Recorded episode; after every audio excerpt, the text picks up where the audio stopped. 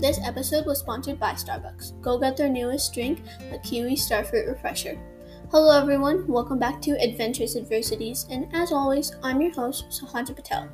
As you all know, I'm a very big bookworm, and I absolutely love to read. So today, I came across a text called "The Girl Who Fell from the Sky," and let me tell you, it was amazing. I thought this text would be perfect for an episode in this podcast. So let's get to it.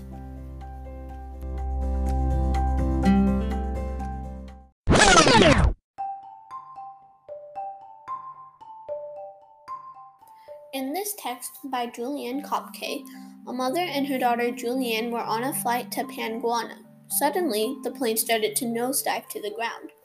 That is when Juliane and the seats beside her fell off the plane and started to hurl down from the sky. She landed in the middle of the Peruvian rainforest. She lay there for the rest of the day until she heard the dripping sound of water. She followed the sound and eventually she was able to find a small stream. With her knowledge about the rainforest, she knew that she had to follow the stream in order to reach her rescue. After a few days of following the water, she was able to find a house in which there were people. They helped her get out of the rainforest and back to safety. Juliane had been in a situation I would have never thought she would have gotten out of. She overcame her adversity by using her knowledge about the rainforest to follow a small stream to safety. She kept going and followed the stream no matter what because she knew it was her only way to get back to safety.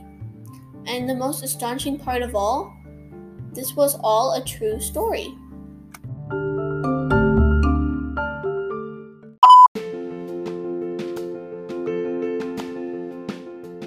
Well, I hope you guys enjoyed this small episode and let me know if you guys want something more like this in the future.